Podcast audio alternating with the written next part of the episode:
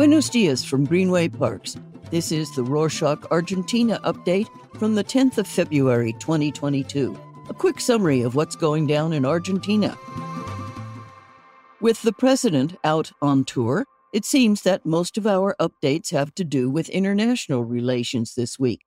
Alberto Fernandez's first stop was Moscow, where he met with Vladimir Putin and made the headlines for saying that Argentina has to stop being dependent on the International Monetary Fund and the United States. In what was likely an attempt to make a good impression, the Argentine president criticized how his predecessor, Mauricio Macri, turned his gaze toward the United States during his government and ran up a huge debt as a result. This raised harsh criticism from members of the opposition, who said that President Fernandez's statements could risk the deal reached with the IMF to restructure the remaining $44 billion debt. During the meeting, Fernandez also thanked Putin for providing the Sputnik V COVID 19 vaccines, which, by the way, are still in process to be approved by the World Health Organization, even though its effectiveness has been proven.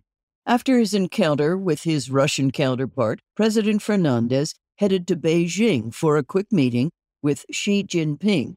Only days before, China and Argentina had signed an agreement to build the fourth nuclear power plant in the country, a project that will require an investment of more than $8 billion and supposedly create 7,000 jobs. The plant will be located in the north of Buenos Aires province. Also, Xiaomi confirmed on the 7th of February that it will begin the production of its smartphones in Argentina for the first time ever.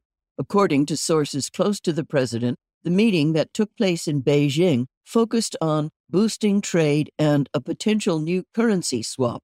Both nations will continue to discuss potential infrastructure and construction projects. Moreover, Argentina confirmed that it has become one of the 140 nations to sign up to China's Belt and Road Initiative, which promotes Chinese trade and investment through different agreements in each country. Argentina's goal with the participation in this program is to substantially strengthen the Argentine economy and create new jobs. Meanwhile, China benefits from the access to new markets and the expansion of its financing streams and proprietary technology. Speaking of Beijing, six Argentine athletes have headed to China's capital city for the dream of winning the country's first medal in the Winter Olympics. Unfortunately, this doesn't seem very likely. Although Argentina is filled with snowy regions, these are not close to the most populated cities, which makes winter sports something of a niche activity. Moreover, the infrastructure is more basic than in other places, making it harder for athletes to train professionally. Still, we wish these athletes the best of luck. That said, throughout history, Argentina has not been short on great tennis players. Sadly, the career of one has come to an end. During a press conference on Saturday the 5th, a teary eyed Juan Martín del Potro announced he will be retiring from the sport after the Argentina Open in Buenos Aires. At his peak, this former U.S. Open champion managed to rank number three in the world rankings. Unfortunately, he was forced to undergo several surgeries after fracturing his kneecap in 2019, which damaged his career. On a more positive note, on Thursday the 3rd, the National Institute of Statistics and Censuses, the INDEC, revealed that 2021 was the third best exporting year in history for Argentina, reaching a total of almost $78 million, an increase of 40% compared to 2020 and 20% compared to 2019. Agricultural products saw one of the highest growth rates, which reminds me of an Argentine startup that just launched an exclusive online store for agricultural products called Flash Agro a platform that directly connects businesses with potential consumers. Hopefully, 2022 will exceed expectations as well, which is very much needed considering that the government forecasts an inflation rate of 40% or higher for this year. The increase in prices will reach 10% in the first quarter, and services like electricity will cost up to 20% more. With these numbers, you may wonder what you're supposed to do with your Argentine pesos. If you had saved all your pesos last year, these would have lost half their value by now.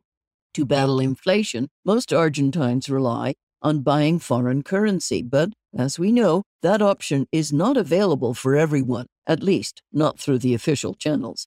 Another option for many is to use the UVA fixed term deposits.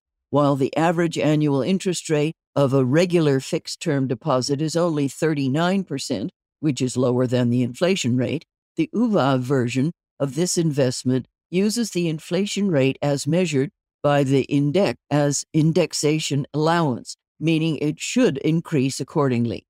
The minimum term is 90 days, and it may be something worth looking into if you're wondering what to do with your pesos. Opposite to inflation, the spread of Omicron seems to be slowing down. In the last few days, the country saw about 25,000 daily infections, which may be still high, but is also quite a relief after a month with five times as many. On Friday the 4th, the Buenos Aires province launched the Night of the Vaccines event, which aimed to reach out to yet unvaccinated youngsters. The campaign simultaneously took place in various tourist hotspots where residents and travelers were encouraged to get vaccinated. Speaking of which, some people are complaining that sanitary passes seem to have gone nowhere in certain cities as they are not being requested as much. The truth is that it depends on the local authorities, meaning it may vary significantly across the country, and so do the entry requirements of each province. While some ask for nothing but to fill a form, others request travelers to present their vaccination certificate. However, remember that if you're traveling by land through a long distance bus, you will be asked to present the sanitary pass before boarding. As always, these measures may lead to complications and complaints from those who refuse to adapt to change. And since we're on that topic, pro government demonstrators marched in Buenos Aires last week to demand a reform of the judicial system and changes in the Supreme Court. Demonstrators took to the streets to denounce the alleged bias to the benefit of the opposition and against Vice President Cristina Fernandez de Kirchner who is facing se- several con- corruption cases against her dating back to her two terms as president between 2007 and 2015. As a response, the opposition called for a countermarch last Thursday to defend the Supreme Court. But anyway, Buenos Aires wouldn't be Buenos Aires without a protest. And while demonstrators were protesting outside the Supreme Court, the judiciary was busy ratifying that having an Argentine ID is a requirement to be able to enroll in any undergraduate degree at the University of Buenos Aires. If you're a foreigner considering studying at UBA, you should obtain permanent residence in the country first, then get the Argentine DNI and present a certificate of completed intermediate level studies. There is one alternative, though, which is to obtain a student temporary residence. It will allow you to stay in the national territory for two years, but if you've been in country for a while and are looking to stay longer, you should take the first route. That's it for this week. Thanks for joining us. Love means never having ads on these updates or never having to say sorry. Whatever. Ours sounds better. Don't let us be another lousy show with ads. Tell your friends about us.